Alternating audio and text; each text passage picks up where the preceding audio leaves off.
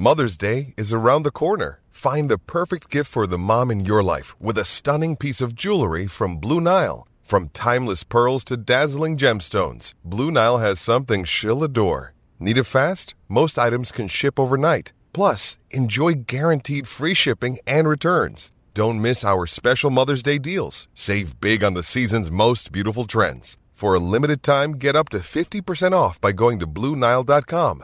That's BlueNile.com. Another day is here, and you're ready for it. What to wear? Check. Breakfast, lunch, and dinner? Check.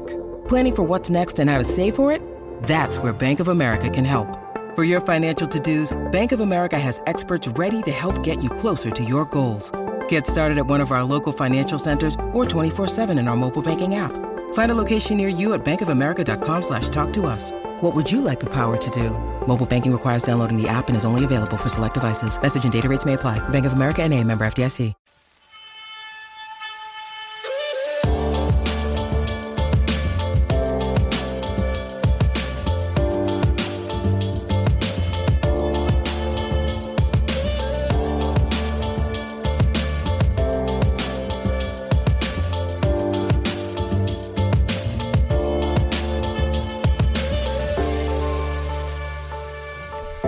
Hello, Bulls fans, and welcome to another episode of Bulls HQ. Thank you for joining me again this week as we take you through the latest news, analysis, and game action surrounding our Chicago Bulls. And I know it's been a while since you've last heard my voice, which I'm sure you didn't necessarily miss anyway, but just as a way of an explanation, I guess. I've had a bit of a month off here just to just because life has sort of got it, got in the way, and I've been planning my wedding, which is actually coming up pretty pretty soon. So that's actually starting to freak me out. But that has been taking up a lot of my time, but that hasn't necessarily stopped me from watching and following the Bulls. I've been watching these games. I've been putting myself through the, all this nonsense. For whatever reason, we as fans do all this. But really, if I'm being honest, I I probably still could have podcast during the last month or so. So it's probably been a month since I last did a show, but if I'm being honest, I just couldn't be bothered committing to my time podcasting about this team, given how shambolic things have been. And and I'd imagine the interest in the team among among the fan base and those who consume Bulls based podcasts is probably at an all time low. So I decided to take some time off, but I'm back now, at least for this week. And there's been a lot that's sort of happened since we last spoke, so I won't necessarily go back over and cover things that happened three weeks ago. Instead, I'll focus on the most recent news over the last week and the last the last week of games and, and that sort of thing. And and joining me today to talk Bulls is a guy who, in my absence, I know for sure had you covered in terms of Bulls podcasts. This dude, along with his partner Matt Peck, they are super prolific in terms of Bulls podcasts. No one puts out more content than these guys. I'm referring to Jordan Malley, who joins me. He is the host of the Locked On Bulls podcast. Jordan, thanks for joining me, mate. Absolutely, this has been this has been a long time. And uh, over at Locked On Bulls, we haven't had you on in a long time. It's been long overdue, but thanks for having me on. Yeah, no problem, man. I was thinking about it actually, how many times we have chatted in the past, and I, I actually remember that I'm pretty sure back in the debatables days, I think I did a show with you in Matt's absence. I think Matt may have been away one time, and I think I jumped on then. But I've I've, I've definitely been on Locked On before, but I'm pretty sure I haven't had either yourself or Matt on before. So good to have a bit of a crossover crossover episode here. No, legitimately, my memory is good enough that when I started the the debatables the first time, I was by myself and you were the first person I ever had on. Really? The very first guest I ever had on. And funny enough, you were the first and Matt was the second guest I ever had on that show when it very first started. So, like going backtracking through those episodes, I still have the log of all of that. You were the first, Matt was the second. So it's kind of funny how the circle, like the circle of Bulls Twitter and the Bulls life, uh, kind of finds itself all the way back. But thanks for having me on. This is awesome. I appreciate you jumping on, mate. But my first question for you is I, I just want to get your insight because for me, it's been about a month since I've last done a show and it, I've had a bit of an absence here and I sort of felt guilty for doing so. Hence why I decided to jump back on and, and, and thanks for jumping on with me. But I just want to know how the hell do you guys manage to say uh, stay sane after recording five podcasts a week about this team? I I want to say you guys are legends for doing so, but I'm, I'm starting to think maybe you're just clinically insane. how do you guys do it? Hi. Your guess is as good as mine. I I tell people all the time when they ask me, you know, my friends who don't follow this team as closely as I do, you know, they work in other industries and they don't, you know, they're casual fans in Chicago here. They like sports, but obviously don't work in sports or didn't graduate with a sports degree. I tell them like I wake up and the the marketing slogan for the Bulls see red is is so true. Is so true when you're a Bulls fan but you also are trying to break into the industry and cover this team.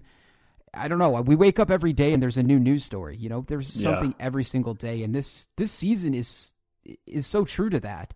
Like, have you like if you can think back to your fandom with this Bulls team, can you think of a season where there's been a news story about something with this team almost every single day? Like, I can't. I can't think of anything.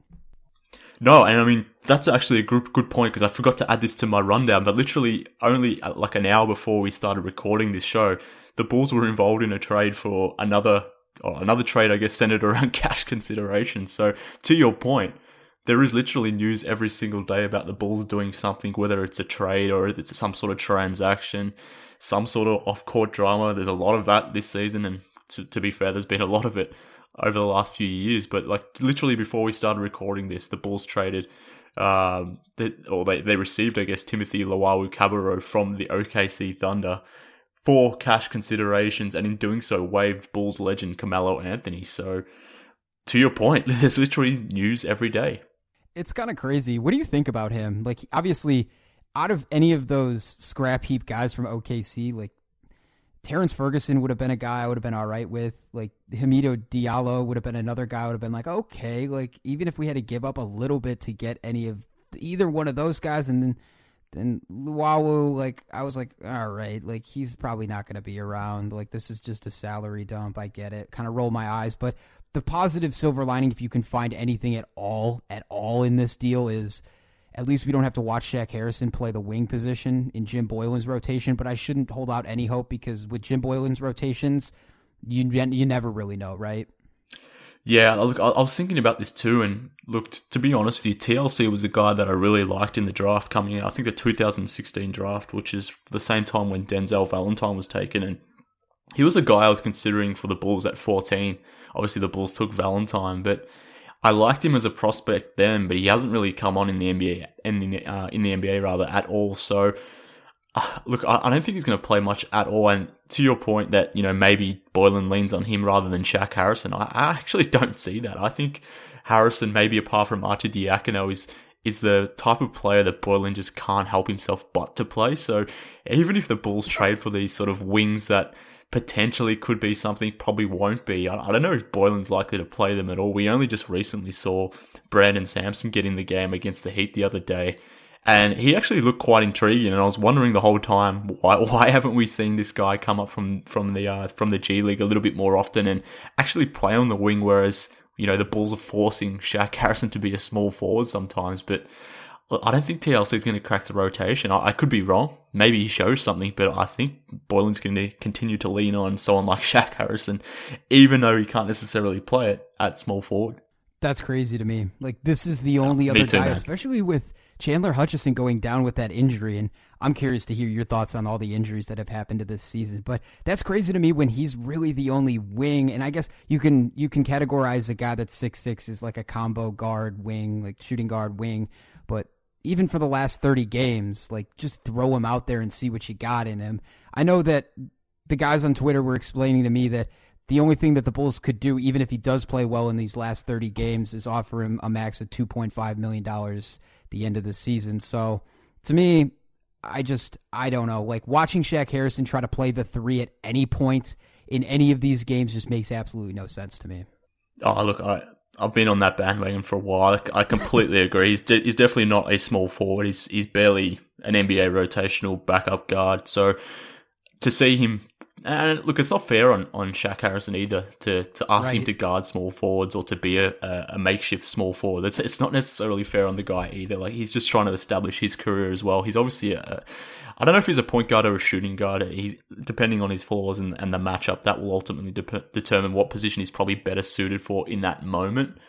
But he's definitely not a small forward. But that's why I've really fallen in love with Wayne Selden And I thought I think he's just been absolutely fantastic for the Bulls, and that's been actually a really good, legitimately, legitimately good pickup rather for the Bulls. And and Selden has been huge for this team, but yeah, without without Chandler Hutchison, he is literally the only, I guess, I don't even know if, if, if Selden is a small forward. He's probably better better suited to shooting guard, but he's playing small forward and he's doing a pretty damn good job of it of late. But to your point, the Bulls just don't really have a natural three on this roster.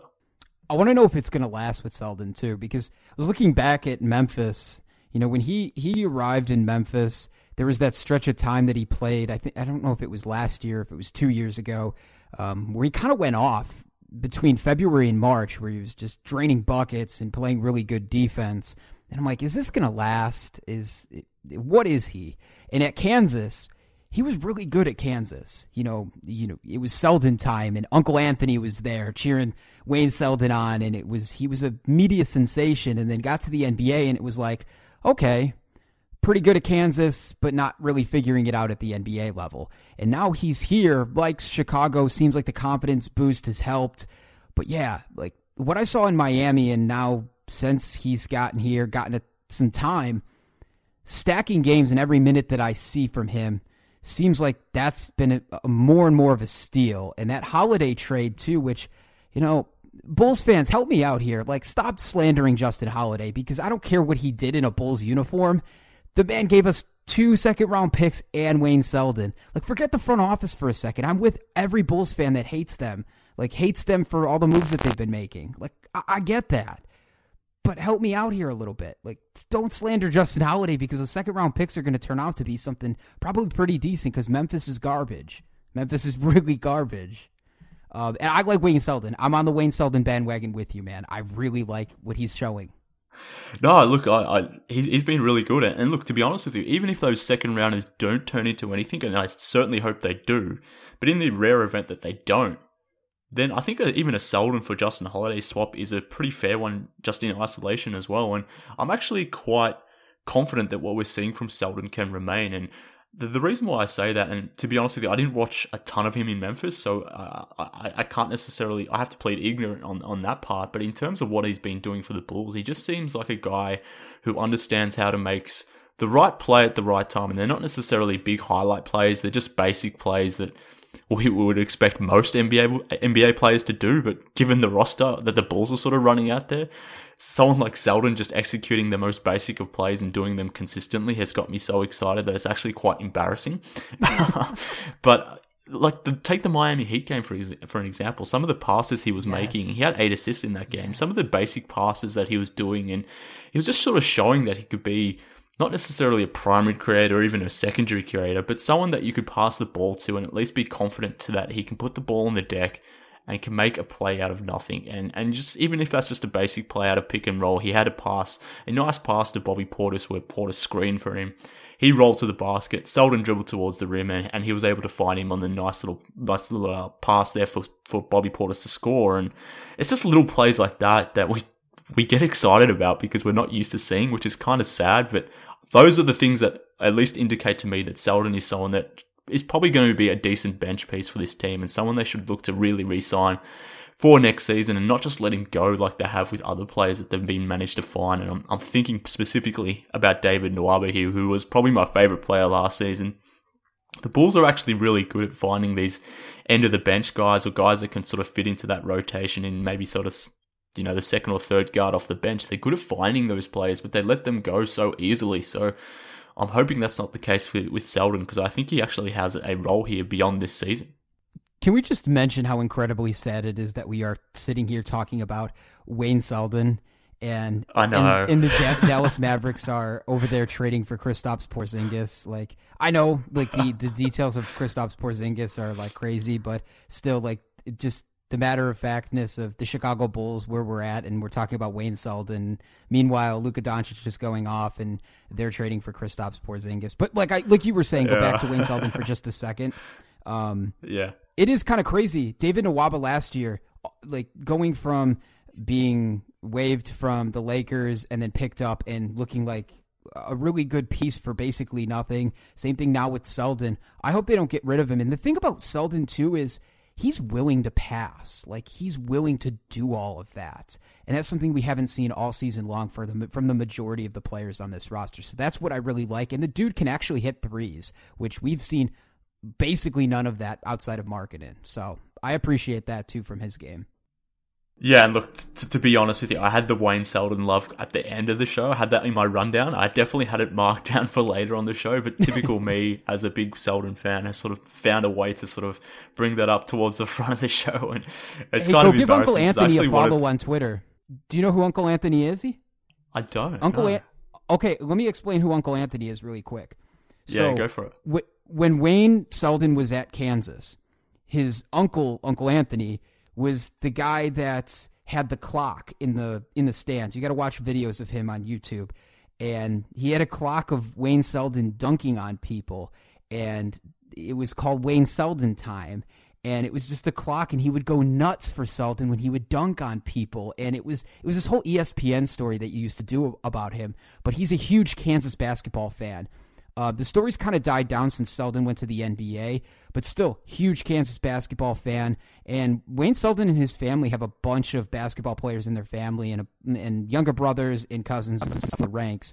Um, but he's on Twitter. He's got like four, 4,000, 5,000 followers. He doesn't tweet that often, but he did tweet about Wayne um, going to like making his first start and then getting eight points in the first quarter. I think he tweeted about three or four days ago, but uh, doesn't tweet that often. But did mention his first start uh, for Wayne, and then did mention about his eight points in the first quarter. So give him a follow.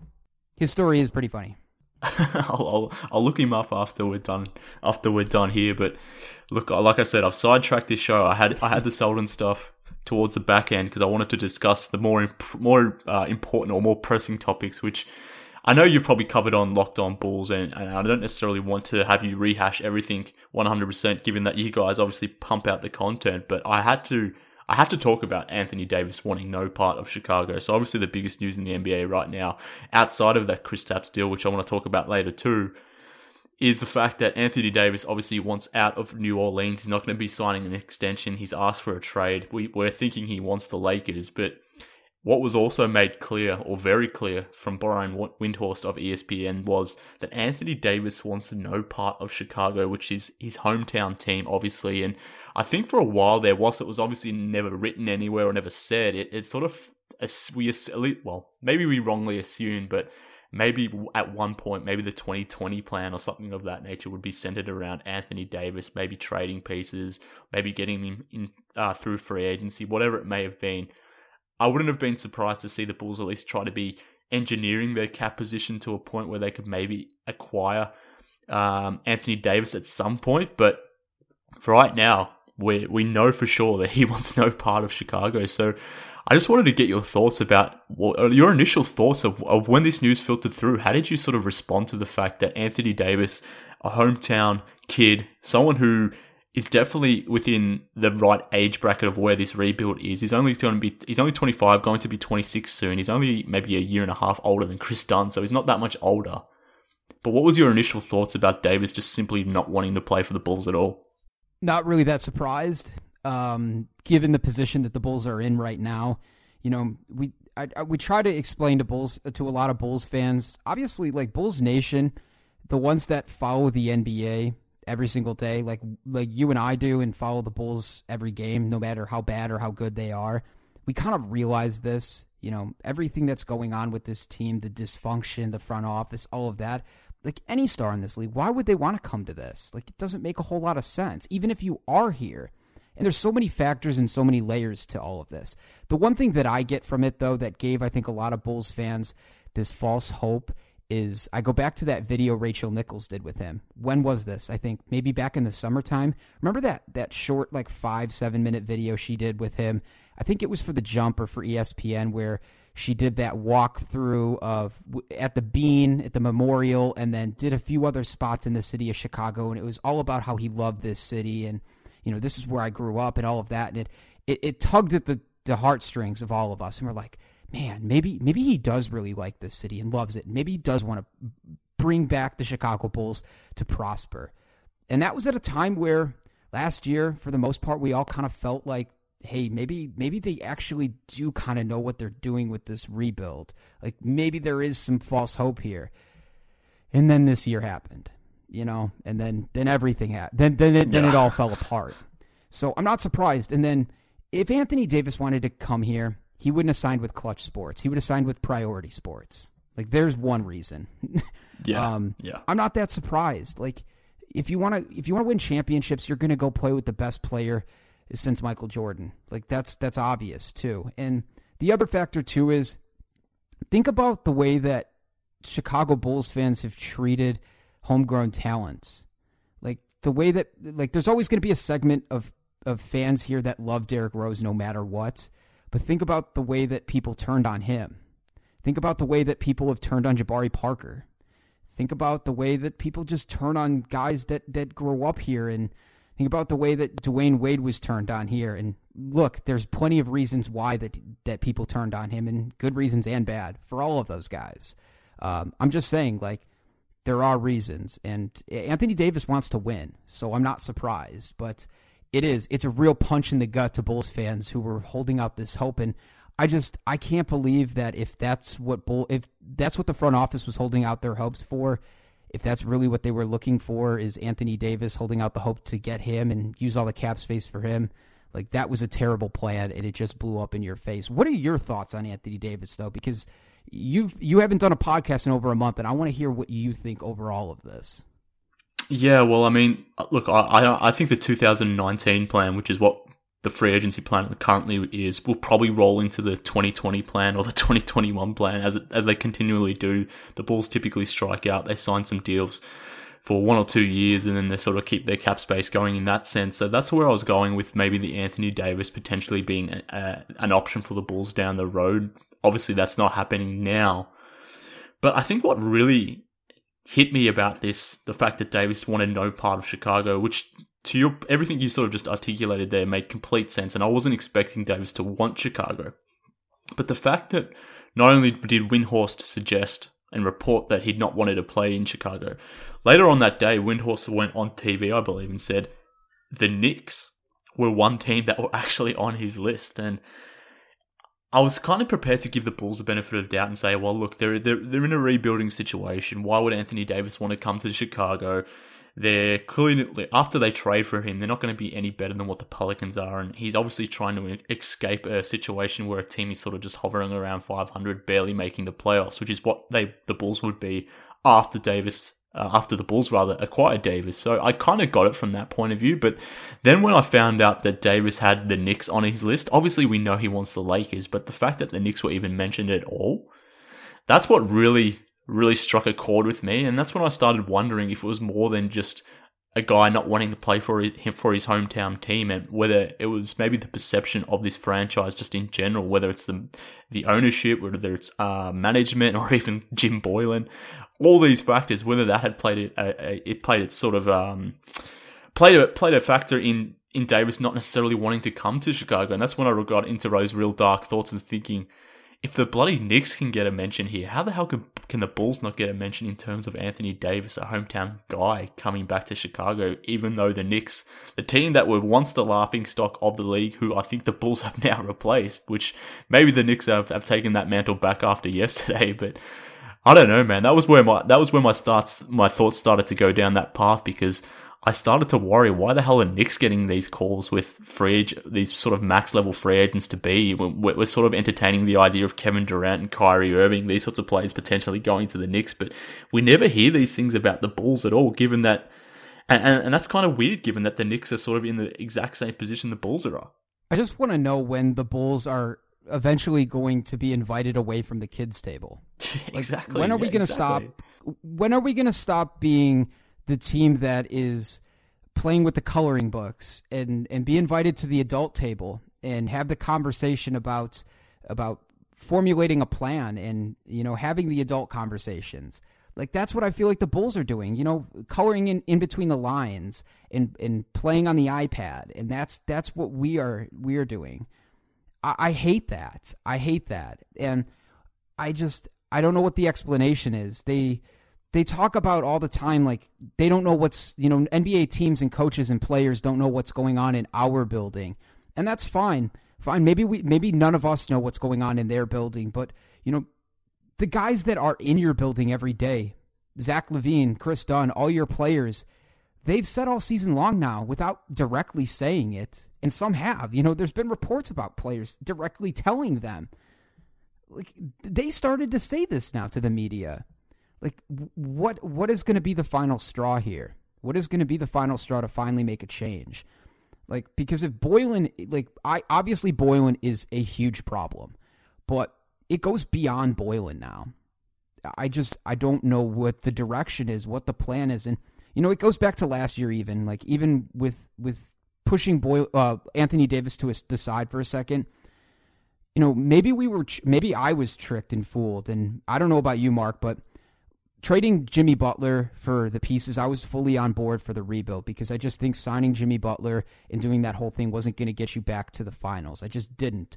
And I was ready to, to get to that point again, however long it was going to take. And all of last year, I felt pretty good. You know, the Bulls did make some mistakes. And the, the Nico Bobby thing happened, and that was a joke. Fine. But for the most part, I felt okay. I felt okay where, where the Bulls were at. But this whole season has just reaffirmed everything Bulls fans and all of us had, had thought about the front office, about the organization, the dysfunction, and the culture of this team. And it basically puts us back to the exact spot we were June 2017 is there's no plan and there's no direction again. And it makes me so angry for these players who who are now in year 2 who desperately need development and desperately need somebody to just come in and say to us, we need direction, we need a voice, we need something. And Zach LaVine is the only guy right now like screaming it. And what is that going to take? Is that going to take him just basically going to the front office and like, guys, trade me. I'm done. I want out. I want to go somewhere else. So I don't know how you feel about all of this. Well, I mean, it's it's funny that you, you brought that up, and, and not to toot my own horn here, but I I had a piece on Blog a Bull sort of drop today about the fact that it seems like Zach LaVine is not on board with Jim Boylen at all, and you can sort of just read that in his quotes, but you can also just view that in his body language whenever he's asked a question about Jim Boylen and just the team in general. He's sort of stuck and doesn't understand how a team like the Atlanta Hawks, as, as an example, are able to play with pace, able to move the ball, able to be playing a modern style of basketball while the Bulls aren't. And, and, and the players are sort of dumbfounded. They're questioning why they're not better than what they are right now, despite having a full roster for the first time in basically all seasons. So the players themselves don't know what's going on. Zach LaVine is the one that's expressing it, and he should be because he's probably the most recognizable name and face on this Bulls squad. And obviously, that's all relative given that this is a rebuild and the team doesn't necessarily have a superstar on it. So who knows how much uh, weight Zach LaVine's voice really carries, but I'm I'm totally on board with him calling out you know, Jim Boylen, as a start, let's say. Not that he's directly calling him out, but questioning the game plan, questioning why the Bulls are not able to execute in the same sense that a team like the Hawks do, who have sort of just, they're basically at the same position the Bulls are. They've sort of commenced their rebuild at the same time. They've got similar pieces in the sense that they're building around a point guard, shooting guard, and power forward in the same way that the Bulls did when they traded Jimmy Butler. But it just feels like the Hawks have gone past the Bulls. So I'm all for Zach LaVine calling out whoever he needs to call out, even if he is a flawed player, even if he is not necessarily a player who I'm wedded to the idea of him being here long term. But I, am completely on board. And, and if it takes a disgruntled player to sort of put things on the agenda, then I'm all for it. My question about Boylen, more so than anything else, is you know, for for him to come in in the first two weeks and and step on the gas the way he did he he's reaping what he sowed. You know, he he did this to himself, and yes, this is his style, and he likes to present all of his resume and the bulls across the chest thing. Man, that makes me want to puke. That makes me want to puke every time he says that, and all of this stuff. I always wonder though in the back of my head, how much is this actually being? Is the puppeteers pulling the strings too? You know, and how much is this Boylen too? Like this is a combination of both. But the thing that's most most indicting to me is where has Paxson been? You know, he was so free to speak the first two weeks and come to the media and talk and do his media rounds, but now he's let basically Boylen. He's they've they've taken a helicopter to the Pacific Ocean and dropped Boylen in the middle of the ocean among Bulls fans and sharks, no life vest, and let him drown. That's what they've done. They, they've said nothing. I can't even believe it. I really can't. I know that it would do no good and people would just tear them to shreds, but I can't believe it. I really can't believe that they haven't said a word to anybody or said anything about this disastrous month and a half that they've had. It just it blows my mind. Yeah, I mean that's a fair point. I, I often get lost and uh, and, and just isolate my not always, but I tend to go to Boylen first as to where I throw my anger at, and for good reason. He's the coach of the team. This we we follow the team day to day, not necessarily what management's doing day to day. So uh, that kind of makes sense. But and, and in, in terms of Anthony Davis, you know, when Boylen, the thing that gets me really heated up, you mentioned what, you know, the, the Boylen type quotes that annoy you, but the fact that he, he came out and said that if a free agent doesn't want to be in Chicago, then he's not, he's the kind of player that the Bulls don't want anyway. I'm paraphrasing there, but are we to assume now that because Anthony Davis didn't want Chicago, that the Bulls never wanted Anthony Davis because that's what Jim Boylen sort yeah. of was hinting at? so that that thing annoys me. But what you just highlighted there is actually a good point because I haven't actually thought about it too much. But he has been left on an island somewhat. He's he's he's obviously carrying the torch for management here. He's doing the things that they've obviously asked him to do but they're not necessarily out there uh, visibly backing him in terms of him being their their coach or you know coming out and being strong with what he's doing and supporting his message. So that's actually a good point. It's, it's probably something I haven't thought about too much, to be honest with you. We obviously heard a lot about Pax when the change happened, but we haven't heard much since. Maybe we do after the trade deadline. Maybe he does his rounds on, on, on a couple sort of Chicago based media spots at that point. But um, yeah, we haven't heard much about Pax. But let, let's talk about the trade deadline anyway, because we may hear from Pax at that point. But I can tell you for sure they will. He, You will hear from Pax then. You reckon? Yeah, he's going to do media rounds. Um, I know for sure 670 and ESPN 1000 is going to hold is going to have him on for sure. Uh, 670 for sure.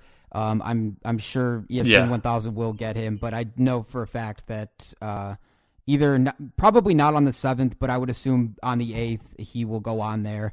Um, yeah, yeah. I did morning. hear from Parkins yeah. that they that he will be on.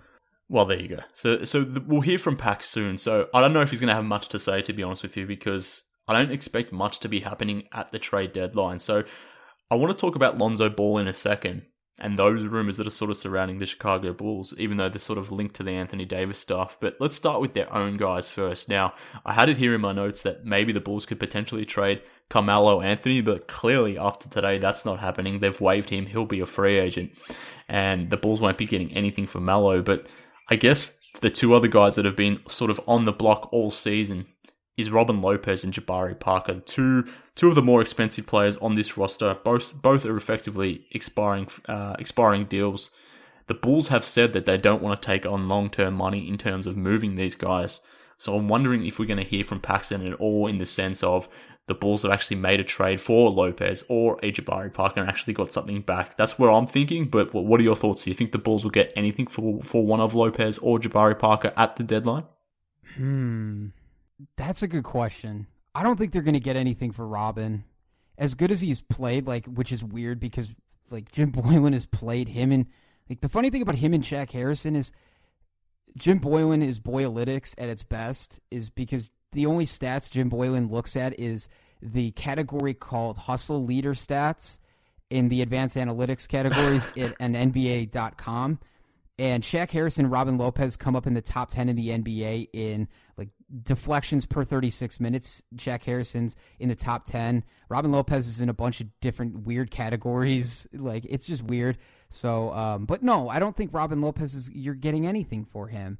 Uh, Jabari Parker's a different situation, but it's so hard to match that $20 million in salary. So, yeah, um, that's it.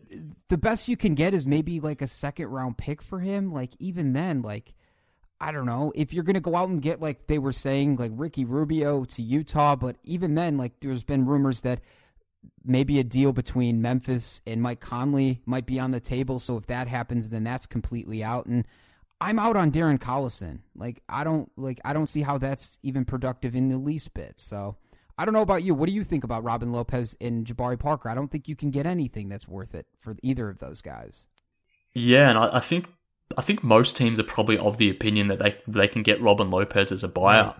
So obviously that is contingent on the Bulls buying out and agreeing to do that with Robin Lopez, and I hope for his sake they do do that because he doesn't necessarily deserve to be put through this situation. Obviously, he's going to have a lot more playing time now that Wendell Carter Jr. is out injured, and obviously the Bulls somewhat need a center.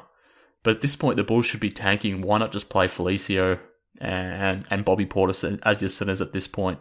I mean, Cristiano Felicio is still here for two more years at $8 million just give him a run at this point for the last 30, 25 games of the season and just get Lopez out of here. He's been an, uh, another professional the whole time he's been here. Just buy him out and allow him to get to Golden State or somewhere like that where he can compete for a title. So I'm assuming other teams are viewing him as a buyout candidate. So why would they bother offering up anything via a trade for Robin Lopez? And given his salary, the, the Bulls aren't going to acquire much anyway. So just do him the solid and just buy him out. But Jabari Parker is someone who definitely can be traded and I think could be moved, assuming the Bulls actually want to take back a deal that sort of eats into their cap space for next season. But it doesn't look like they're going to do that. So that's where the problem really becomes an issue with Jabari, which he just pretty much highlighted the fact that he's on a $20 million deal. Trying to match salary where you get back $20 million in expirings, it's not really possible in the sense that you're going to get back expiring plus some sort of asset with it as well. Like,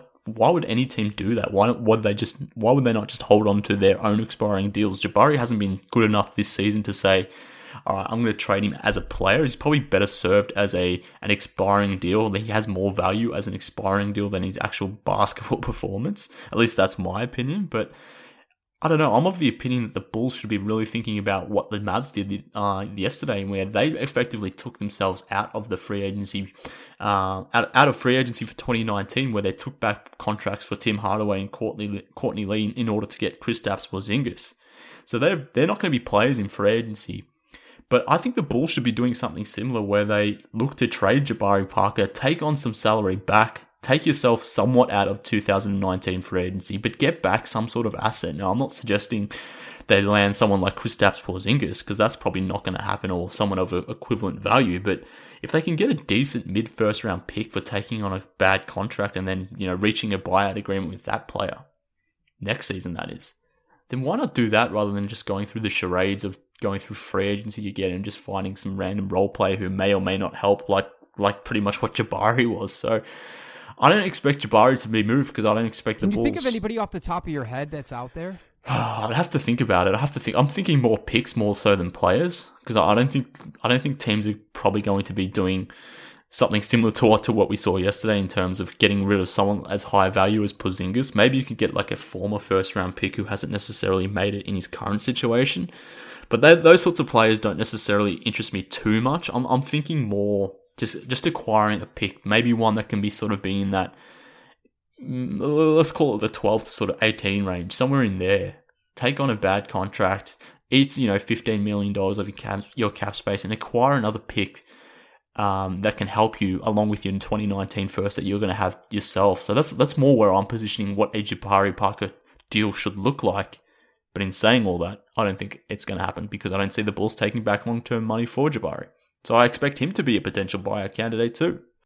Yeah, the only thing that frustrates me about this is, you know, reading through a lot of draft experts and, you know, people who study this and just college basketball people that I've talked to, they say like the, the draft is, is a lot weaker than the last three drafts. And the Bulls not being players and doing that in the previous three years. And, you know, it's frustrating that they they don't do that. And I, I agree with you. Like if they're like taking on bad salaries what they should be doing and getting those picks. I I would want them to do that or either or go out and get a young player um, who's buried on a bench. You know, I can't think of anybody off the top of my head. Matt and I were arguing about Thon Maker, but that's that's besides the point. I don't even care about Thon Maker at this point. But um, I was thinking about like the Suns even. Like the Suns have so many so many wings that I don't even know what they're doing with all of those guys. Like that's just one case. Like go to a team that has a million different players that they've got buried, um, and try to try something. Make calls. Um, just just be creative, I guess. But Yeah. the Bulls, uh, I guess that's where we get stuck again. Is the Bulls are not creative sometimes, Exactly. so, most of the time. But um, I agree with you on that. A potential example that just come to mind, and not necessarily about a player that I think the Bulls should target, but uh, just a deal that's happened in the past that pretty much sums up what I'm sort of suggesting here is the fact that the Brooklyn Nets went out and got D'Angelo Russell, who obviously is a, is not necessarily a second contract guy for them just yet, but but he potentially will be. But he was a guy that the Lakers gave up on after his second season, or I'm pretty sure it was his second season, maybe even his first season, whatever it was. They gave up on him quickly, and and for somewhat good reasons. Obviously, he was a flawed player, wasn't necessarily showing what what they thought they wanted to see from him. But the Nets took on a bad contract in Timofey Mozgov, if I'm not mistaken, in getting back D'Angelo Russell. So if the Bulls are able to sort of take or trade away Jabari Parker, get back in a bad contract, so maybe someone like Chandler Parsons or Evan Turner or someone like that, where they've got one more year on a bad deal, and in, in doing so, they get back a young player who hasn't necessarily been able to make it on his current team, or if it's not that young player, maybe it's a nice little pick, then that's what I'm thinking about. I think that's going to be a much better use of their cap space than signing, I don't know, Terrence Ross for a three year, $21 million or $24 million deal or something of that nature. I don't, I don't see the real point of that. I think they should be in asset accumulation mode Totally agree. but exactly for the reason you suggested before, this rebuild has gone backwards. With you know, had it been going forward and they'd be progressing, then I'd be totally on board with this uh, model of sort of supporting all this team with a you know a bunch of, of role players in the off season. But this rebuild has gone backwards, and we're we're not feeling as strongly as as we did about it before. Like as an example, Kris Dunn, the perception of him right now versus where he was last season we're feeling completely different about Kris Dunn. We're sort of starting to think now, well, maybe the Bulls don't have an option at point guard. Maybe that comes in the draft this season or in, in 2019, but what happens if it doesn't?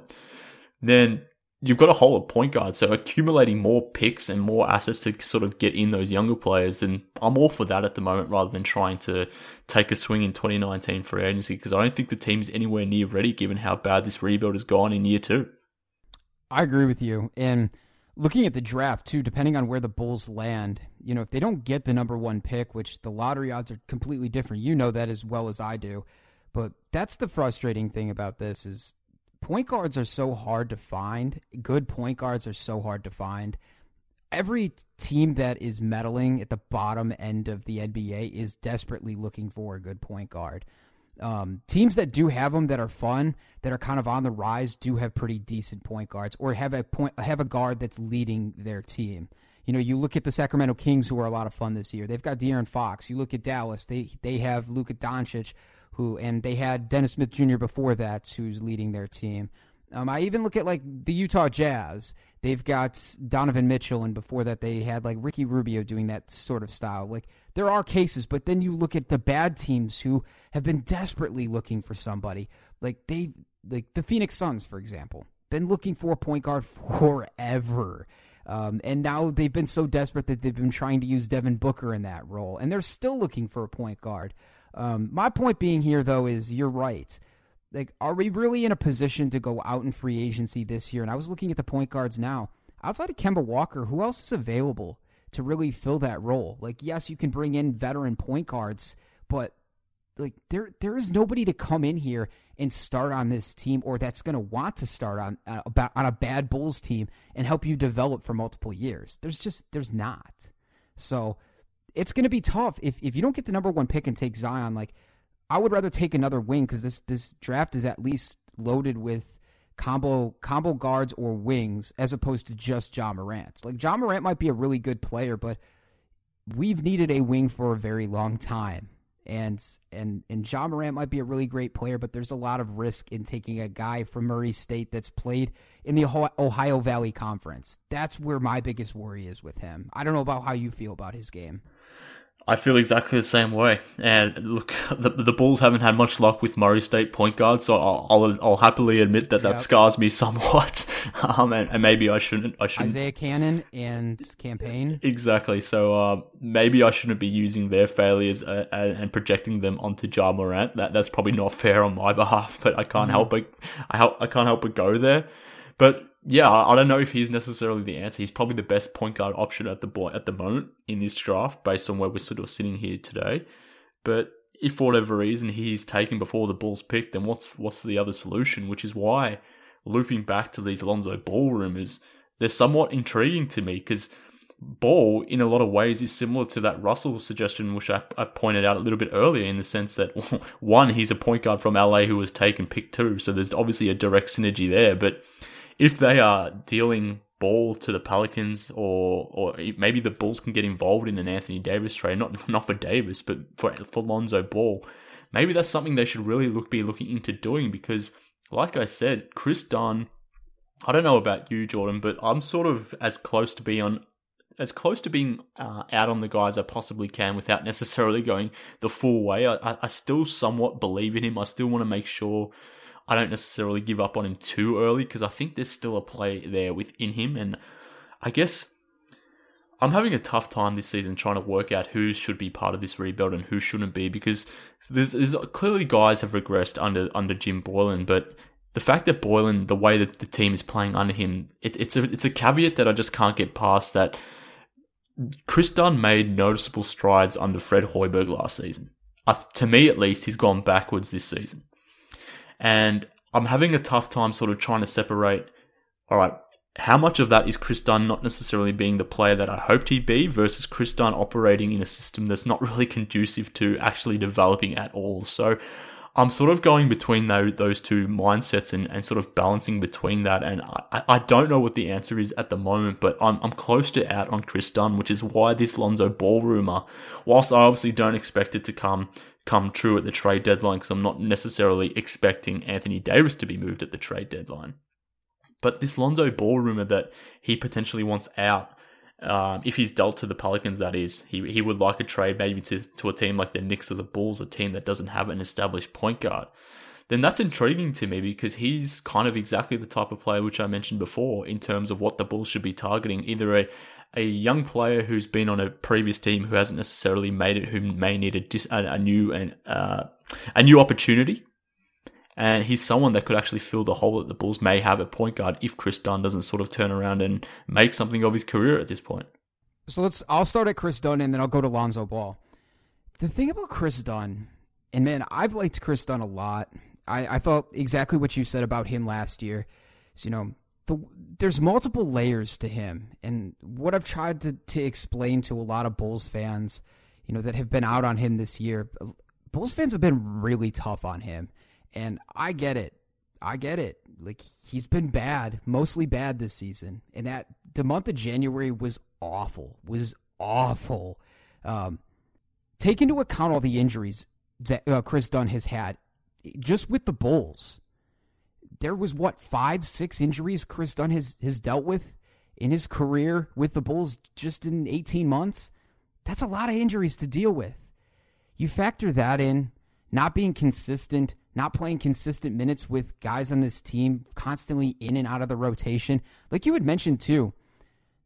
How many times did Kris Dunn cite Fred Hoiberg as the guy that got his confidence back? And like people want to shrug that off and laugh that off that means something to an NBA player. That means to something to a young guy. We can't just shrug that type of thing off. And sure, Fred Hoiberg is not the savior of the Bulls, fine. But that means something to a guy that's trying to establish himself. Okay, let's take that for something. Next, how about that that report, that weird report we got in the summer about Kris Dunn's work ethic being questioned by the front office? Whether you want to whether you want to say that that was true or not, still, that might have had an effect on him as well. Let's factor in also the, the fact that Kris Dunn knew at the back of his mind that his contract was coming up. What gets you paid in the NBA? Making buckets. As much as we made fun of Jabari this summer about going on the radio literally 24 hours after he signed that $20 million deal and saying, I don't, NBA players don't get paid to play defense, he is 110% right. He is. Look at Marcus Smart's deal. Dude plays pretty solid defense, but he didn't get paid nearly the money Jabari did. It's just, it's facts. It is. It's facts. So, as as much as we want to criticize that, Kris Dunn had that in the back of his mind. He goes, "Oh crap, you know, I play good defense, but I got to get buckets. I got to prove to people that I can score in this league and play defense if I want to get paid. So he comes back, plays one game. And by the way, he had a kid too right before the start of the season. Comes back for one game, has a knee injury. That set him, him back. Comes back. The Fred Hoiberg firing happens. Has to play under Boylen. All of this happens and it stacks up. The confidence goes away. People are harping on Kris Dunn. Kris Dunn can't find his shots. He's not developing. Things are starting to boil over. And I just I just I, I find a little bit of sympathy in Kris Dunn and I'm trying to add all these pieces up. And when you when you put all of that together, it makes sense why Kris Dunn has kind of regressed. And I know people go back to his rookie year too and say like he had an abysmal rookie year. Like that's fair. That's fair to say, but at the same time, like we kind of knew. We kind of knew that he wasn't a great offensive player. And go back even to high school. And I go back to reports and things that Casey Johnson told me and, and other beat reporters that have talked to Kris Dunn. Kris Dunn builds his game off of confidence. And he has had zero, zero confidence all year long. And maybe that's what we've got to point to is Kris Dunn has had zero confidence. And maybe maybe it is. Maybe this is this is the real Kris Dunn. Maybe that's what it is. But I think I've added all that up and said that the pressure has gotten to him and the confidence is at an all-time low and he's been worried about getting paid and Maybe there's things going on off the court too that nobody knows about. Zach LaVine mentioned a few weeks ago in, a, in an interview said he's dealing with some personal issues as well. Just casually dropped that in after a post game.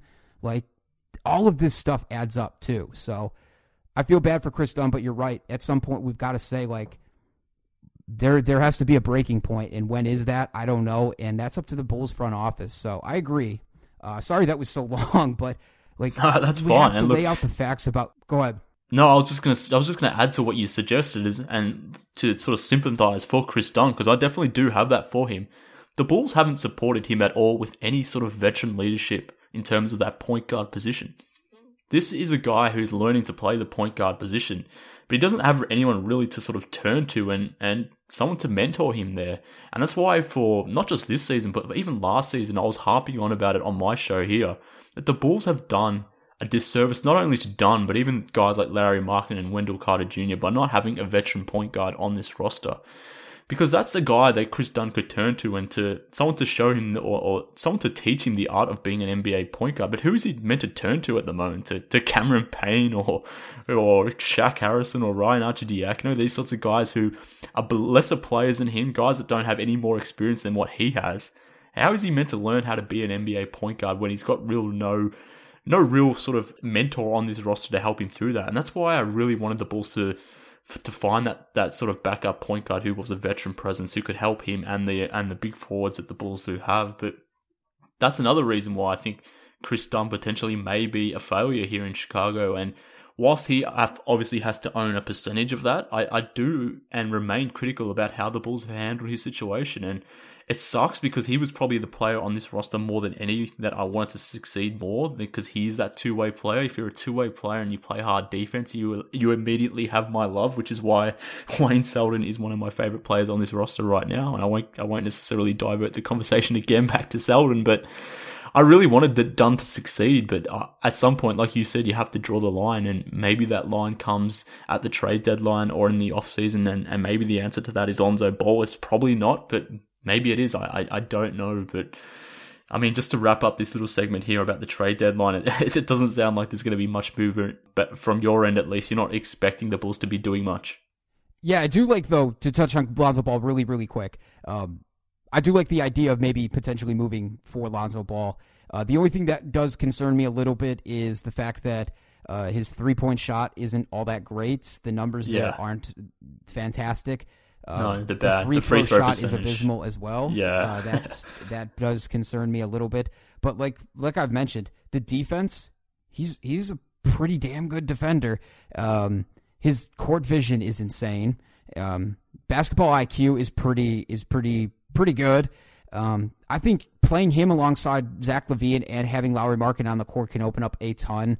Um, but yeah, it goes back to the same thing. Is like pairing a guy like that next to Zach LaVine and Lauri Markkanen, and also being only 21 years old and having some control under that guy, that might that might be a solution there. You know, and his value right now with the Lakers is at an all time low for a number two pick.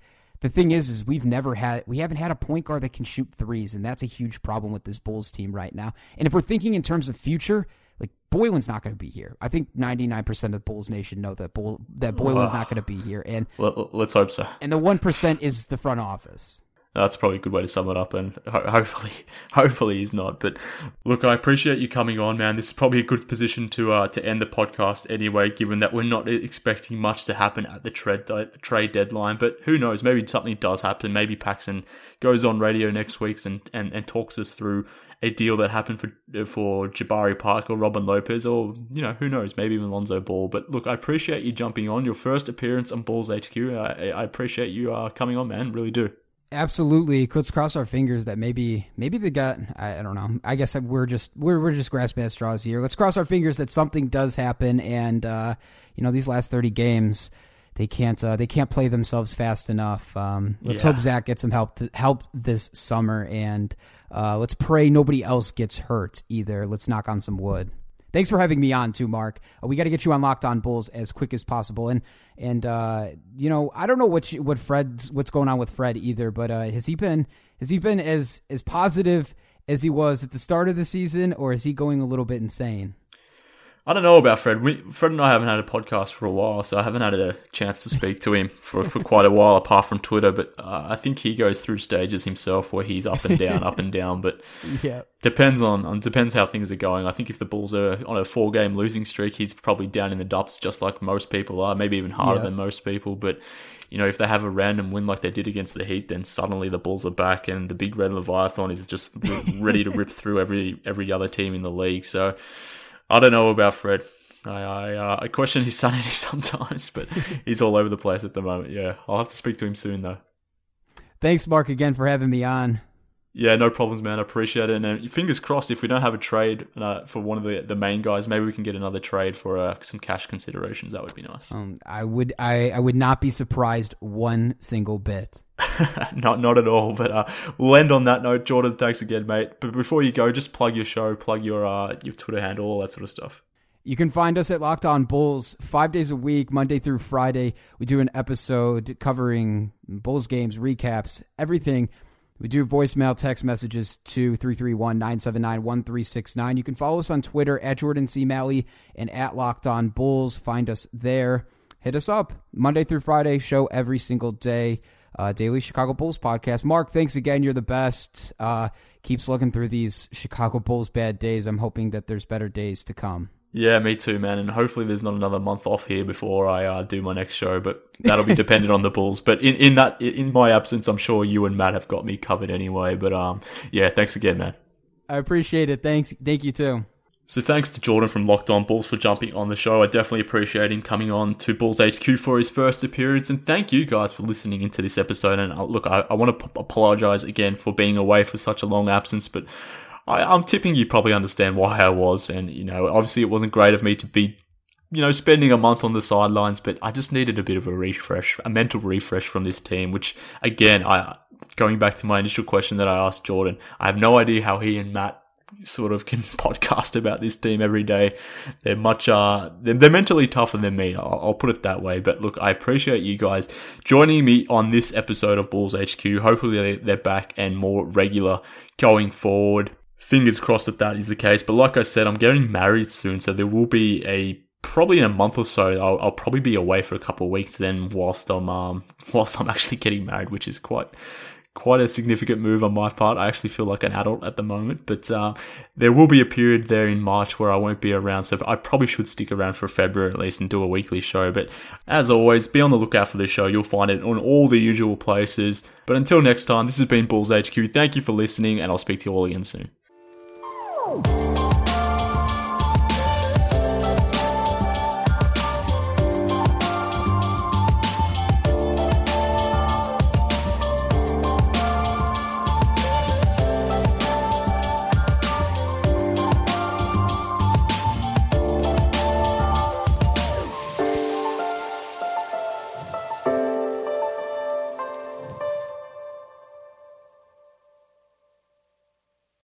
Amira Rose Davis, historian and co host of the sports podcast Burn It All Down.